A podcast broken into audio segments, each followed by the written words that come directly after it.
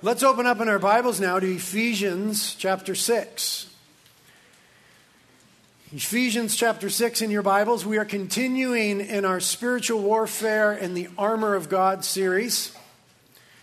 This is part 6. We're going to be looking at the shield of faith this morning. So, as we've been doing, we'll read the whole passage, Ephesians 6, 10 through 18, and then we'll kind of talk about verse 16 in the shield of faith. I'll be reading and teaching from the New American Standard Bible this morning. Let's start reading in Ephesians 6, verse 10. It says, Finally, be strong in the Lord and in the strength of his might. Put on the full armor of God, that you may be able to stand firm against the schemes of the devil. For our struggle is not against flesh and blood but against the rulers, against the powers, against the world forces of this darkness, against the spiritual forces of wickedness in the heavenly places. Therefore, take up the full armor of God, that you may be able to resist in the evil day, having done everything to stand firm. Stand firm, therefore, having girded your loins with truth, and having put on the breastplate of righteousness and having shod your feet with the preparation of the gospel of peace. Verse 16, in addition to all, taking up the shield of faith, with which you will be able to extinguish all the flaming missiles of the evil one, and take the helmet of salvation and the sword of the Spirit, which is the word of God. And with all prayer and petition, pray at all times in the Spirit.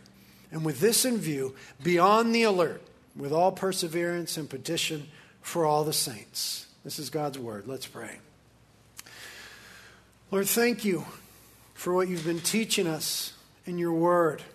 Thank you for the way that you've been equipping us, instructing us, enabling us to stand firm against the schemes of the enemy. Lord, I just want to testify it's been so helpful in my life. In a difficult season, on a difficult day, I'm so thankful, God, for your word and for the power of your Holy Spirit, who enables us to stand firm against our enemy, Satan, and the strength of our Savior, Jesus. And we pray together this morning as a church that you would give us ears to hear what you have to say. You'd give us feet to follow after you hard. We ask the Holy Spirit you would so exalt the person of Christ and his work in our hearts and our minds that everything else would pale in comparison. That our problems would seem small in light of Jesus and his glory and his wonder. And yet we would receive tremendous help in our difficulties from our wonderful Savior. So teach us this morning. We pray that you would enable me to teach and preach your word in a way that brings glory to Christ and is faithful. And that you would enable us to follow after you for your glory and for our good. We ask it in Jesus' name. Amen. Amen. Well, verse 16 is what we're looking at. In addition to all, take up the shield of faith. It says, in addition to all, so I thought I would take this moment to remind us what the all is about and those previous pieces of armor that we've been talking about and a little bit what we learned. So, the first piece of armor that we talked about was the belt of truth. Look on the screen there, the belt of truth. And you remember that every piece of the armor of God presents to us something to be believed and something to be obeyed. Right? It's not just a simple prayer of God, put the belt of truth on me. There's something we actually do to actuate this promise of God. So the something to be believed with the belt of truth is you'll remember, that was your cue, thank you for every lie that the enemy is telling us, we search the word for corresponding combative scriptures. The lies that the enemy is trying to say, what is the truth of the Word of God? What does it say? And then we stand firm on that truth and those promises, and this defeats the schemes of the enemy against us. It's something to be believed and putting on the belt of the truth. And there is something to be obeyed, and that is that we're to practice honesty and integrity. Dishonesty, lies, deception, falsehood, all of these things are the realm of the enemy. Jesus is truth. His realm is the realm of truth. So when we endeavor in our lives to function and move in the realm of truth, we're partnering with God. When we practice lies and deception, whether it be with our spouses or in business or with our friends, we're kind of partnering with the enemy and moving in his realm. And the effect of this, I don't know how we're going to fit. Oh, good job fitting that on the screen. The effect of the belt of truth is that it holds us together, so to speak. You remember it was the first thing that the soldier would put on, and it held the rest of all his garb together, and he would hang his sword and all the other stuff from it. It holds us together, and it keeps us free flowing. You remember that the soldier had sort of a robe like tunic underneath all of his armor, and he didn't, if he didn't have a belt in which he could gird it up and tie it into that belt, he wouldn't be free flowing flowing for the battle. Moving in the truth keeps us free flowing in life rather than caught up in all the deception and the web of lies.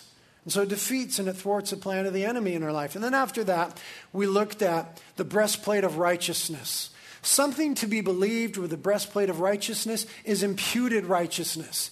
That we're saved not according to a righteousness of our own, but when we put our faith in Christ and what He's done for us, His righteousness, His perfect record, is credited to our account. So our standing before God is that in Christ. His righteousness is ours. So we are the beloved sons and daughters of God who have merit before God because we are in Christ, identified with Him through our faith. And practical righteousness is something to be obeyed. You'll remember we said that so many of our problems come from the fact that we just refuse to obey God in so many areas of our lives. And so sometimes we're our worst, our own worst enemies. But when we pursue righteousness, we partner with God and we break off partnership with the enemy. And the effect of this is that as a breastplate guarded sort of the most vital organs on the soldier, righteousness guards our deepest places of emotion, desire, will, and drive. Those things that form thought, feeling, and action are guarded by the imputed righteousness of God that's ours through faith in Christ, and practical righteousness as we endeavor to obey Jesus in our lives. And then finally, we talked about last week the shoes of the gospel of peace. Something to be believed there is that we have peace with God through the gospel. That when we fail, once we put our faith in Jesus Christ, God is not angry at us. He's not hostile toward us. We've been reconciled to God. We have peace with God through Christ so that we could rest in that relationship, and that brings us much joy. But something to be obeyed is that we are all called to the proclamation of the gospel, to take the good news of Jesus Christ to the world around us and the world beyond us through the way that we live and the things that we say demonstration of the gospel and proclamation of the gospel. And the effect of this piece of the armor is that it keeps us moving toward God when we're failing, when we're sinning, because we already have peace with God, so we don't need to cower and be afraid and hide from God. We can go to God and confess our sins and be forgiven. Keeps us moving toward God, these shoes do. And they keep us moving with God on mission joining with God on mission in the world as the gospel and therefore the kingdom go forth as an offensive measure against the enemy in the domain of darkness. And then we want to remind ourselves that the fullness of this imagery of the armor of God is really found in Christ. Christ Himself is truth. Christ is our righteousness. Christ is our peace. So we find the fullest expression of being guarded by God in this armor through Christ, who He is, and what He's done for us. Now, when we get to in verse 16, the shield of faith, this is where belief and action really come together in one thing. It says in verse 16, in addition to all, take up the field of faith. Field of faith, gosh. Shield of faith, thank you. Help me, Jesus. The shield of faith. When it says in addition to all, some of your translations might say above all. It doesn't mean that the shield of faith is more important than the rest of the gifts or better than the rest of the gifts. The idea is that the shield of faith is an indispensable addition. Remember in the previous verse, in verse 11, it said, Take up the full armor of God. We need all of the pieces right? You wouldn't want to see a soldier going into battle and he just had the breastplate and the helmet, but he didn't have a shield, right? He'd be incomplete. He, he needs a shield and he needs shoes. You don't want him no zapatos in battle, right? He needs that's Spanish for shoes. He needs shoes too. But the shield of faith is an indispensable part of the Christian's defense against the enemy in all occasions. And so we're told to take it up. And when Paul uses those words, take it up, it was a military phrase, it was a command to take it up. Now, verse 16, I'm going to give us a little outline that's going to help us sort of see what's contained here. An outline of what is contained in verse 16. Number one, we're going to see revelation about the schemes of Satan. Number two, we're going to see that we have protection through faith in Christ. And number three, interestingly, we're going to see that we have connection with one another in community. First point there revelation about the schemes of Satan. Notice in verse 16, it talks about the flaming missiles of the evil one. The flaming missiles of the evil one. Here's the imagery that's being evoked there. Of course, all of this imagery is being drawn not only from Isaiah and the references of God and the Messiah having armor on them against their foes, but also from the warfare that Paul would have witnessed in the Roman Empire and with Roman soldiers. And one of the things that armies would do as a tactic back then is they would take arrows, they had bows and arrows. Anybody shoot bows and arrows these days? I have a compound bow, it's the funnest thing in the world. No, nobody's feeling that? Okay, anyway. I was trying to get some hunting buddies, but never mind. Uh, they had bows and arrows in those days, and they would fire them at one another. And they might take their arrow, and they would put this substance on the end, this material that was kind of like cotton, and they would dip it in pitch, which is kind of like tar and oil, and they would light it, and then they would fire it toward the enemy. So that's sort of the imagery that's being evoked from that culture here for us and talking about the scheme of the enemy. He's telling us through that metaphorical language the enemy has flaming missiles, Satan does. The simile here is this thoughts fired at us by Satan are like, that's what a simile is. What is it like? Are like flaming arrows that go deep and burn and spread if not extinguished. Okay, thoughts from the enemy pierce us, they burn us, and they consume us if they're not dealt with. So the effect then on the Christian is that they cause us to think and act in ways that are not consistent with Christ, who he is, what he has done, and what he's going to do. So Satan tries to get us to act in ways that are incongruous with our faith in Christ by planting thoughts in our hearts and our minds. Now, here's an interesting theological point Satan, it seems, can plant thoughts in our hearts and our minds. That's sort of a daunting idea, which is why we're so thankful for the shield of faith, with which you will be able to extinguish the fiery darts of the enemy. But we don't like that idea, do we? Those who have put our faith in Jesus Christ, we're born again, we have a new nature, we're in Christ. We do not like the idea that Satan has some access to our hearts and our minds. We're uncomfortable with that, and we should be. And I don't know how that works out um, metaphysically. I don't know the metaphysics of that. I don't, I don't understand that, and Scripture doesn't tell us that clearly. But we see some examples of it. You remember in Matthew chapter 16, Jesus was with his disciples on the northern end of the Sea of Galilee, and he had taken them to a place called Caesarea Philippi which was a hotbed of idol and cultic worship at that time. And he, he stood on this bedrock in front of all these false gods that people were worshiping. And he asked Peter and the boys, Who do the people say that I am? And you remember Peter, kind of, kind of the spokesman of the group, spoke up and said, You are the Messiah, the Son of the living God. And Jesus said to him, Blessed are you, Peter, because flesh and blood did not reveal this to you, but my Father who is in heaven. So God had given Peter some sort of revelation in that moment as to the identity of Christ. Then what happened next was very interesting. Jesus revealed to Peter and the boys the fact that he would be going to Jerusalem and there he would be crucified but then rise from the dead three days again. And Peter didn't like the idea of Jesus being crucified and said to him, it says, he took him aside, he took Jesus aside and began to rebuke him. Peter, don't rebuke Jesus, man.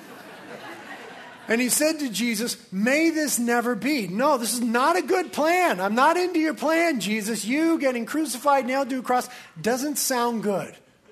And look at how Jesus responded. Jesus turned and said to Peter, Get behind me, Satan. You're a stumbling block to me, for you're not setting your mind on God's interests, but man's. Isn't that interesting? Now, Peter isn't Satan, and Satan isn't Peter.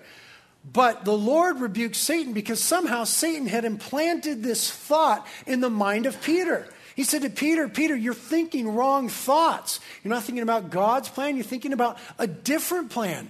That, that's radical. One moment, Peter had his thoughts influenced by God, the next minute, influenced by the enemy. Does, does anybody ever feel like they experience this sort of thing?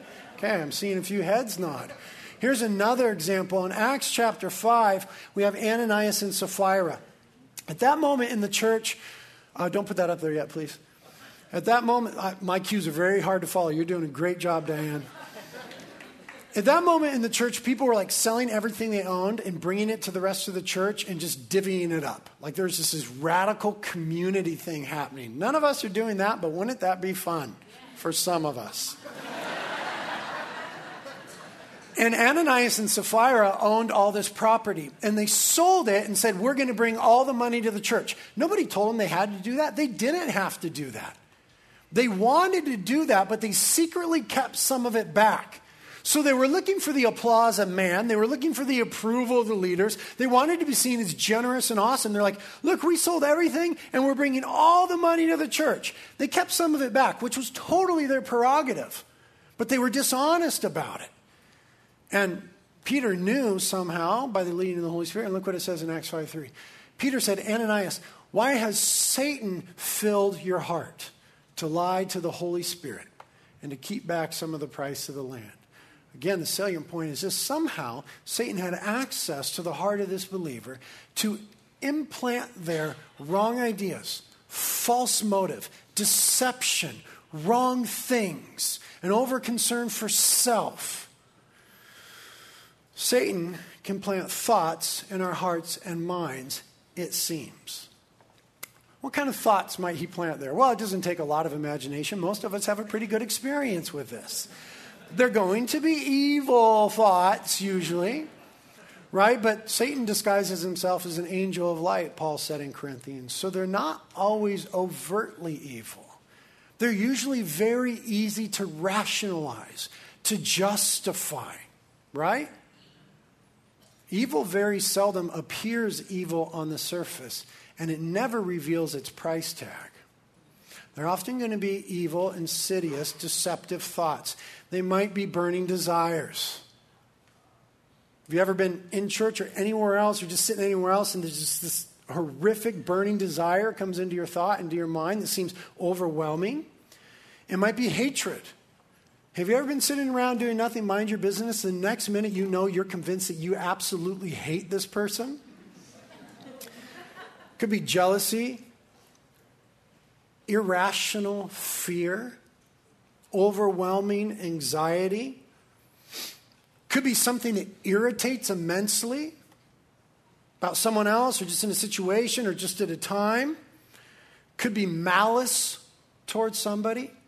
Often, the thoughts that the enemy plants have to do with doubt. Okay, this is a big one, and this is where the shield of faith gets very pertinent. They have to do with doubt.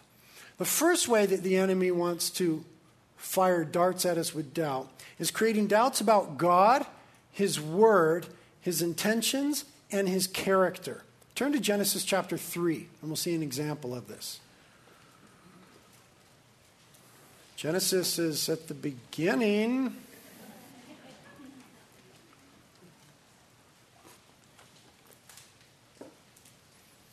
Genesis chapter 3. Little example of this from Adam and Eve and the fall of man. Now, as backdrop, we'll look at what the Lord said to them in Genesis chapter 2, verses 16 and 17. The Lord God commanded the man, saying, From any tree of the garden you may eat freely. Any tree of the garden you may eat freely. But from the tree of the knowledge of good and evil you shall not eat, for in that day that you eat of it you shall surely die.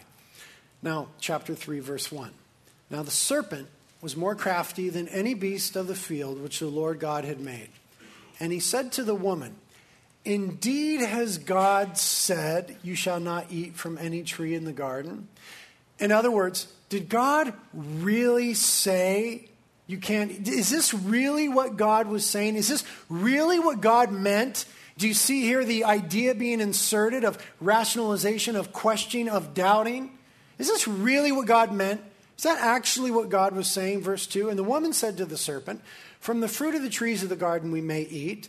But from the fruit of the tree which is in the middle of the garden, God has said, You shall not eat it or touch it, lest you die. So the enemy tried to plant doubt about what God said. She responded correctly, Well, here's what God said. And then look what the enemy says in verse 4. And the serpent said to the woman, You're not going to die. God knows that in the day you eat from it, your eyes will be opened, and you will be like God, knowing good from evil. When the woman saw that the tree was good for food and that it was a delight to the eyes and that the tree was desirable to make one wise, she took from its fruit and ate. And she gave also to her husband with her, and he ate. Notice what the enemy was doing here. The enemy was questioning God's word. And then he was questioning God's character when he says in verse 5, God knows that in the day you eat from it, your eyes will be open. In other words, what God is really doing, Eve, is wanting to hold good things back from you. Eve, you deserve this. You deserve more than God is giving you. Is this really how you want your life to be, Eve, that you can't have that thing? Everybody else has it. Everybody else is eating forbidden fruit. This is, you know, I'm taking liberty now. Nobody else was in the garden at the time, but. That's what the enemy tells you. You get what I'm saying. Everyone else is having forbidden fruit. I mean, you turn on TV and what are shows written around? They're written around forbidden fruit. And so, what the enemy implants in our mind is this idea God wants to actually withhold from you that which is good. Do you really think that's what God meant? Did God really mean that that's wrong? And the moment Satan implants those thoughts, right, in us, did God really say? Then we easily partner with him and go, yeah, he probably didn't really mean that. I mean, what does he actually really mean by adultery? I mean, what does he really mean by drunkenness? I mean, what does he really mean by not lying? Surely he's not talking about little white lies. What does it really mean to honor your mother and father? What does it really mean? Right? And then we're just on the slippery slope because the enemy planted these little thoughts. Is that really what God said? You're not actually going to die. God's not telling you the truth. The consequences aren't going to be that bad. Don't look at the price tag. God is trying to withhold from you something good. The enemy implants thoughts in our minds that have to do with God's word, what God has said, his integrity, and his character, trying to cast aspersion on that. The second way that the enemy will try to put doubt in our heads is with our identity in Christ. Do you remember at the end of Matthew chapter 3, Jesus was baptized by John the Baptist in the Jordan River. And then when he was baptized and came out of the water, the dove, the Holy Spirit descended upon him, or the Holy Spirit descended upon him like a dove. And the sky opened up, and the voice of the Father came out saying, This is my beloved Son in whom I am well pleased. Remember that? And then after that, Jesus went into the wilderness and fasted for 40 days, and then Satan came to tempt him. And the first thing that Satan says was, If you really are the Son of God, then, and asked him to turn the bread to stones. And then he says it again. If you really are the Son of God, then, and ask him to throw himself down from the temple and have this big miracle happen and all this hoopla. In other words, the enemy plants doubt in our minds about our identity in Christ through faith in Him, that we are the beloved sons and daughters of God, and says, if you're really a son or daughter of God, then do better. Sin less. Give more. Pray more. Read more. Serve more. If you really are the child of God, you'll do this, this, that, and the other. Right? He's planting doubts in our minds about our identity before God through faith in Christ, trying to get us to perform when the truth is we've been saved by the gospel of Jesus Christ, through faith in Jesus Christ, by grace through faith alone. Amen? But he's trying to cast aspersion. The flip side of that coin is when we fail to do those things that Satan wants us to do, then he's there to accuse us and go, How dare you call yourself a Christian? How dare you call yourself a son of God? A daughter of God. You don't measure up to that. And then he wants us in condemnation, shame, and guilt. And it all started with a little bit of doubt as to our identity in Christ.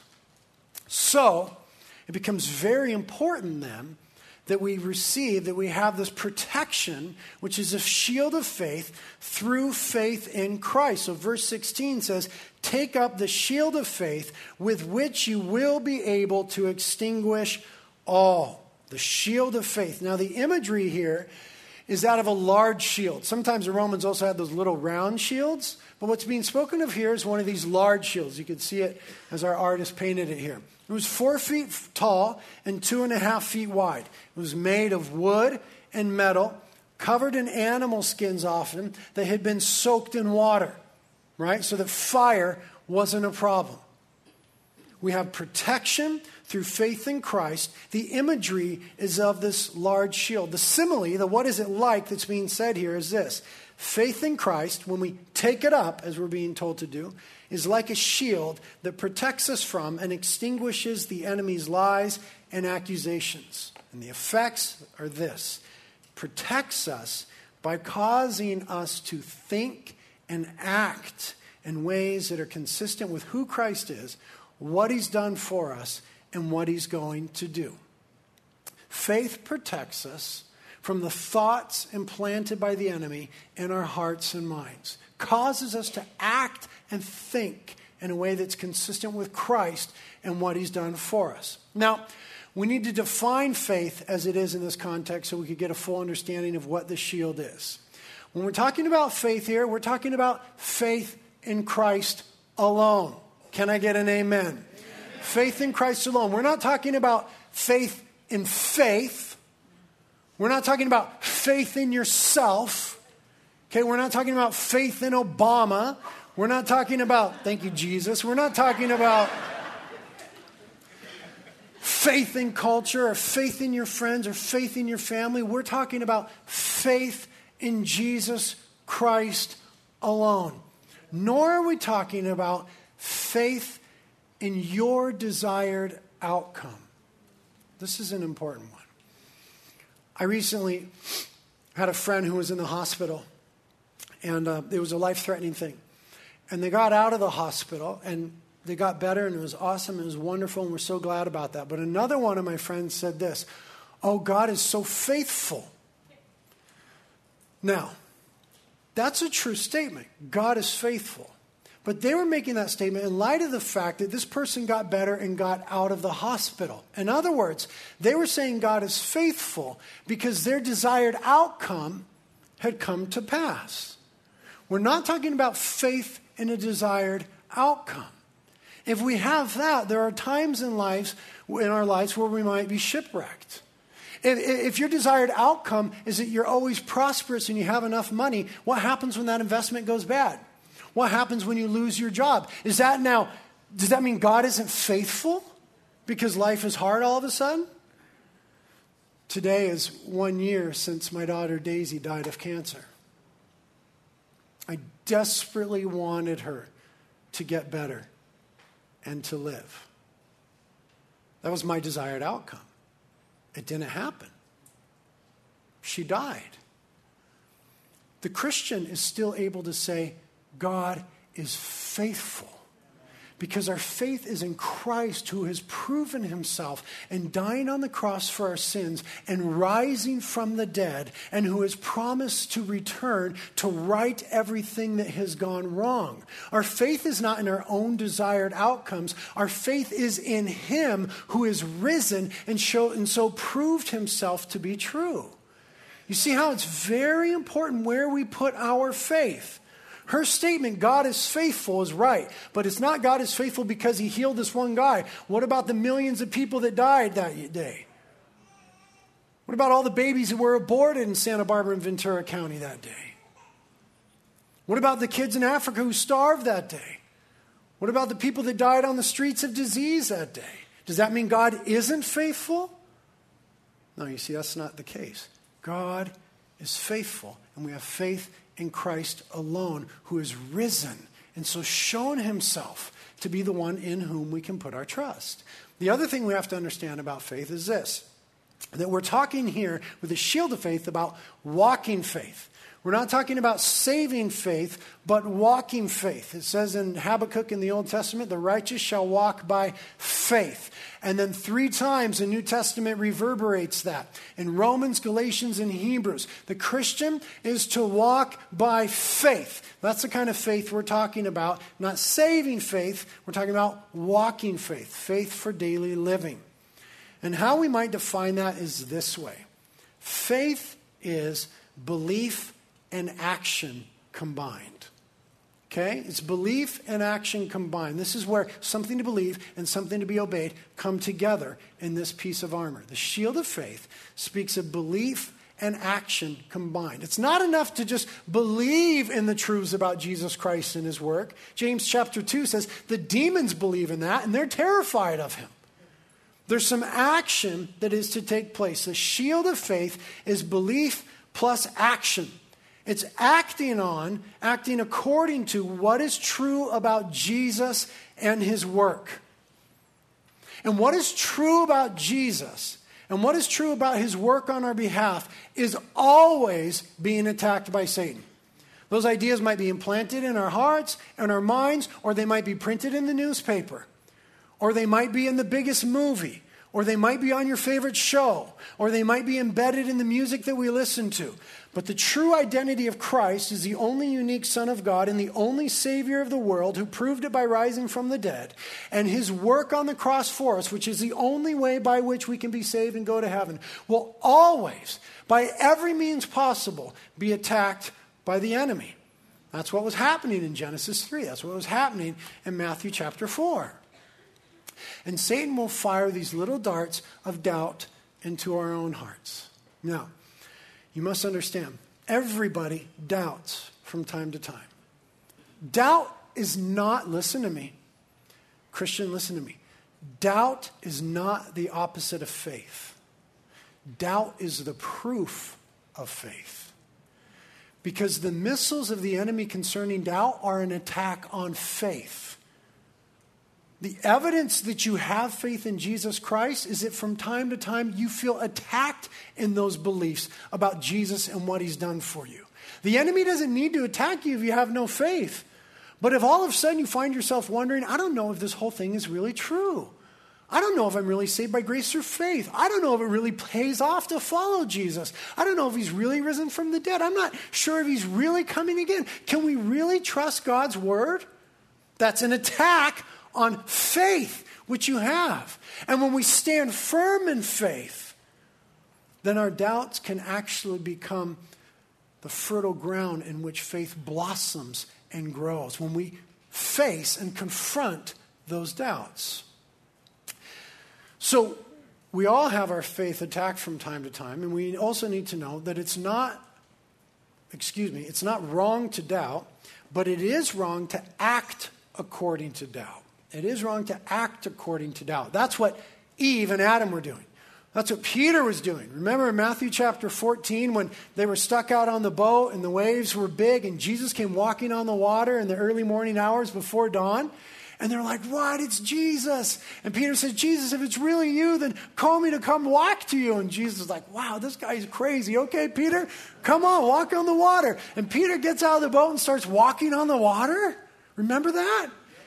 And then it says, and he looked and he saw the wind and the waves, and he began to sink.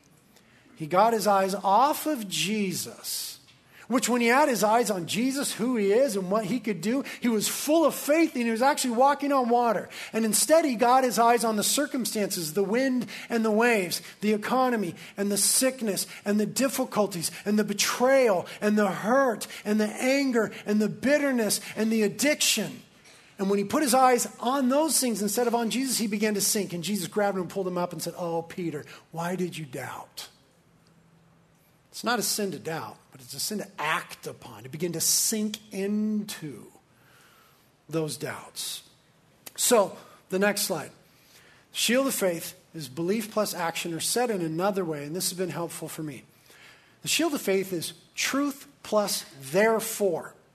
Okay, follow me on this. The shield of faith is truth plus therefore.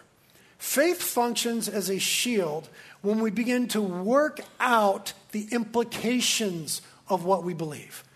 Okay, this is why we're offering so many courses this spring, to help us begin to work out the implications of our faith. Okay, to begin to walk further in it. In other words, it's to say this the shield of faith is to say, I believe Christ is the truth. He is my righteousness and He is my peace. Therefore, this and this and this must follow. See, the shield of faith is the working out of the implications of what we believe about Jesus. And when we say, therefore, we are moving from mere belief into faith that functions as a shield. We have to have the therefore. The demons believe and they shudder. There's no therefore. We need to have this therefore that moves us into action. I believe this, therefore I will behave in this way. I believe this, therefore I won't behave this way. You see, faith is particularizing, it's taking a general truth and applying it to our particular situations and saying, if this is true about Jesus and his work, then this must follow. And so I will or will not do this, that, or the other. In other words, when we have a horrific, perverse thought pop into our minds, we're able to say, if it's true that I'm a new creation in Christ through having put my faith in Him, that I'm born again, that I have a new nature, and that my mind is being renewed and washed in the Word and by the power of the Holy Spirit, then this thought is not of me. This thought is of the enemy. Therefore, I don't have to believe it. I'm not going to partner with it. There's no way I'm going to act upon it. And I'm not going to pour fuel on the fire. Because of my new identity in Christ as a son or daughter of God, born again with a new nature, therefore, I'm not going to entertain that thought. I'm not going to act upon that thought. When we fail more often than we want to, when we sin as Christians, because I was chosen in Christ before the foundations of the world and been saved by his finished work on the cross. Therefore, I'm not going to despair. I'm not going to stay in shame. I'm not going to stay in condemnation. I'm going to confess my sins to God, and he's faithful and just to forgive me my sins and cleanse me of all unrighteousness. When we're overwhelmed with the difficulties of lives, of our lives, and the people that we've lost, we remember Christ is for us. Who can be against us? Therefore, I'm not going to return evil with evil. When I think about my daughter, Daisy, I went to be with Jesus a year ago. Jesus promised that he's coming again and that he's bringing with him those who have died in Christ and that he will restore all things, and that one day we'll be together in glory. Therefore, though I'm given permission to hurt by God and to weep before God, even as Jesus wept at the tomb of Lazarus, therefore, I don't have to move into destructive behavior when I miss my daughter because of the promises of Christ. Because this is true about resurrection after de- the dead. Therefore, I'm not overwhelmed and ruined by my pain and my loss. But there is this seed of hope that keeps me standing firm against the missiles of the enemy. Does that make sense? Good. Now, I have found that a big problem with this is our own feelings. A large problem for us is that we become accustomed to believing our feelings as though they were facts. A big problem is that we've become accustomed to believing our feelings as though they were facts. We feel all sorts of ways. My wife and I the other night went to Foster Freeze on uh, Valentine's. Fancy date. Super high roller, baby. Like, baby, I'll take you anywhere you want to go tonight. We actually got a pizza from Rusty's and then we went to Foster Freeze. And we got chocolate malt to share. Dude, Foster Freeze has the best malts. Have you? Yes, yes, they do. Have you ever had a peach malt from Foster Freeze? Crazy good. Go get one today. Let's storm them. 600 people right after church. Let's show up at Foster Freeze and be like, we want a peach malt. So we got a chocolate malt and we split one, thank, thankfully, and we killed that thing. You know, when you get to the end of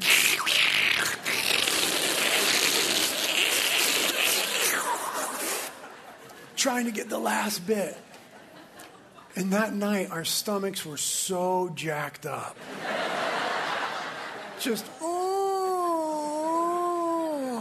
And all these feelings come with that because you're laying up in the middle of the night and you're all gassy and you feel bloated and now you're feeling ashamed because you ate so much, and then you're feeling condemned because you're a glutton, and then you're feeling mad because she can eat whatever she wants and she never gets fat, and I have one shake and I'm like, and all these feelings. This is an out of control way of saying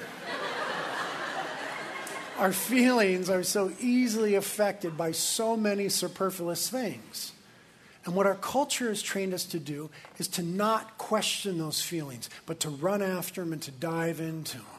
We need to bring them before the Word of God and say, Is what I am feeling true?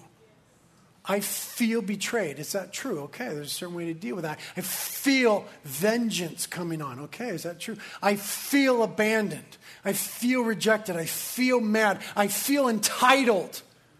That's a big one. Or I feel despondent. I feel depressed. I, I feel like I should despair. And we just don't even question our feelings anymore according to the truth of the Word of God. Instead, we begin to just act upon our feelings indiscriminately. And when we do that, we are so often defeated because our feelings are not facts. The Word of God is fact. And what we're to do is examine our feelings and the intended actions that go along with them in light of the Word of God. Listen to me. Jesus said you cannot serve two masters concerning God and money. We can also say this you cannot serve two masters concerning feelings and truth. And so 2 Corinthians 10 says this. We have it on the screen. For though we walk in the flesh, we do not war according to the flesh. For the weapons of our warfare are not of the flesh, but divinely powerful for the destruction of fortresses, things the enemy builds up. We are destroying speculations and every lofty thing raised up against the knowledge of God doubt, untruths, questioning His integrity, His character, and our identity. And we are taking every thought captive to the obedience of Christ. See, every thought needs to be taken captive to the obedience of Christ. In other words, what is this thought and what does it mean in light of God's word and what he has said? Every thought captive to the obedience of Christ. That we have to do that means that every thought that we have is not from God and it's not necessarily from our new nature. We've got sinful thoughts, Romans chapter 7, and we've got the enemy's thoughts implanted in us. Every thought that would endeavor to inform and move the way that we act and feel needs to be grabbed onto and brought into obedience before Jesus Christ. The truth of who He is, the love of God revealed in Him, His work upon the cross to forgive us our sins, His resurrection from the dead, which defeated the enemy, and His promise coming again. In those things, we stand firm. And then we evaluate our thoughts and our feelings according to those truths. And what we must avoid doing is providing fuel for the enemy's fiery darts. Fuel for the enemy's fiery darts. I mean, said simply, this is just sin. So if, if we're giving ourselves to greed, when the enemy sends us greedy thoughts, there's a lot of fuel there. His little flaming missile hits our own greedy thoughts and our own greedy practices, and phew, fire. If we're practicing sexual immorality, right? Then he, he sends us immoral sexual thoughts and it hits our own impure sexual practices and thought life and whew, fire. If we're holding on to bitterness and malice against people, he sends us lies about them, then just whew, fire. The reason that we're called to repent of sin, among other reasons, is that it gives the enemy fuel to pierce and to burn in our lives. But the promise of the shield is, again, verse 16 take up the shield of faith with which you will be able to extinguish all the flaming missiles of the evil one. The key is to keep your shield of faith dripping wet with the Word of God. Keep it dripping wet with the Word of God. Turn to 1 Peter and we'll end here. Almost. I'm lying. We're not going to end there. I can't lie.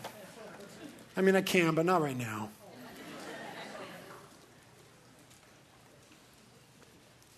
We'll almost end here. 1 Peter says this. Verse 6. 1 Peter 5. Sorry. 1 Peter 5 6. Humble yourselves, therefore, under the mighty hand of God, that he may exalt you at the proper time, casting all your anxiety upon him because he cares for you. Be of sober spirit, that means self controlled. Be on the alert. Your adversary, the devil, prowls around like a roaring lion seeking someone to devour.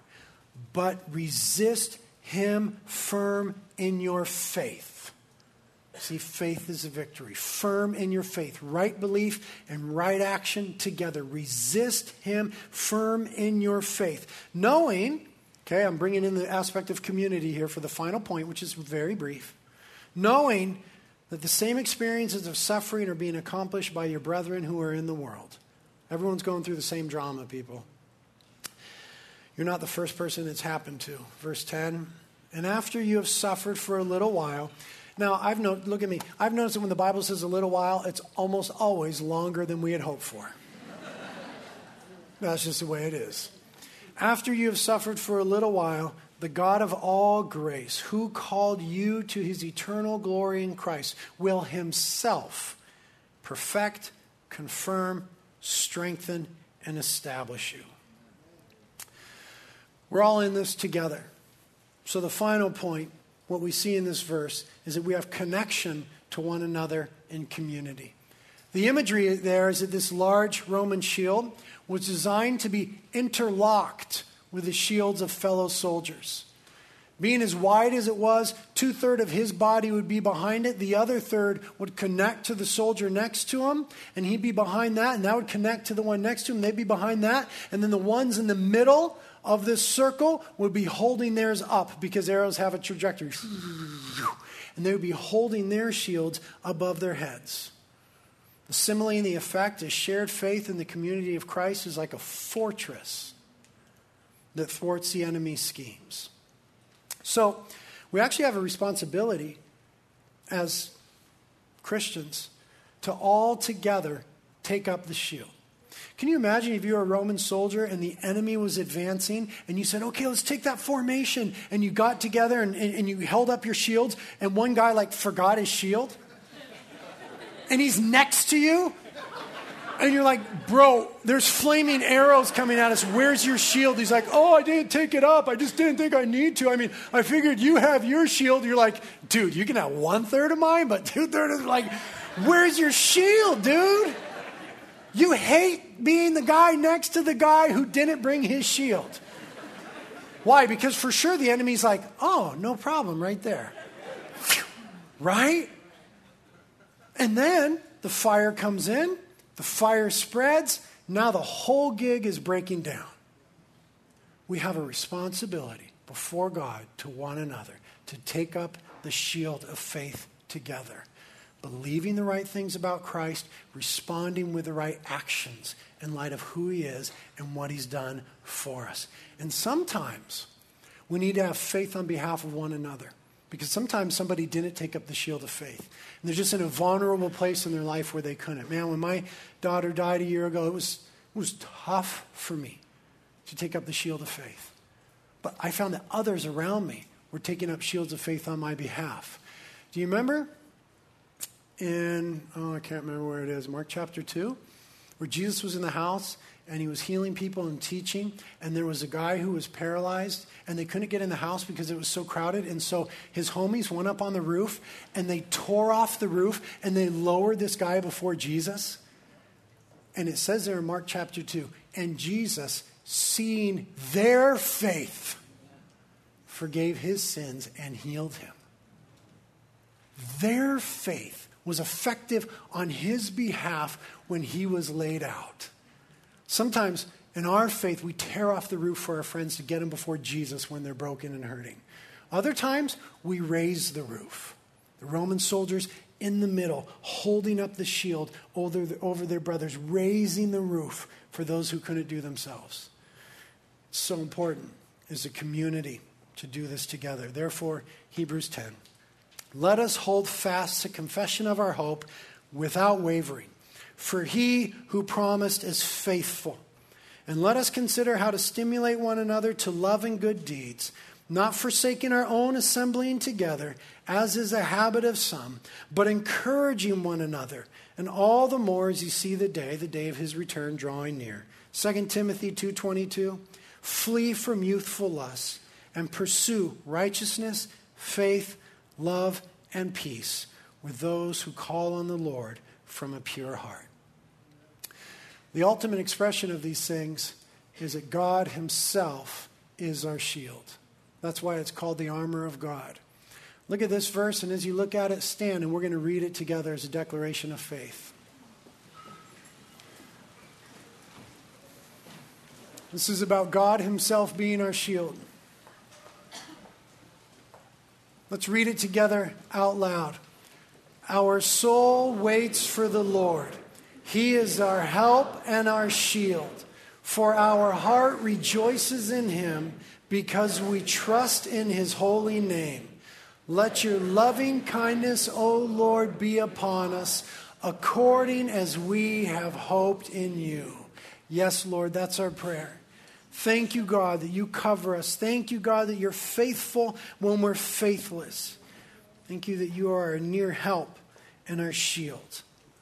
Thank you, God, that you're our strength. Our hearts trust in you. And therefore, God, we rejoice. And with song, we give you thanks because you've been so good and you are so faithful. We confess that in this life there's so much that we don't understand and so much that hurts and overwhelms. But we take heart because you have overcome the world. And you are faithful and true. And you, Christ, are our righteousness, our hope, our peace, and our salvation. So we rejoice before you in song now.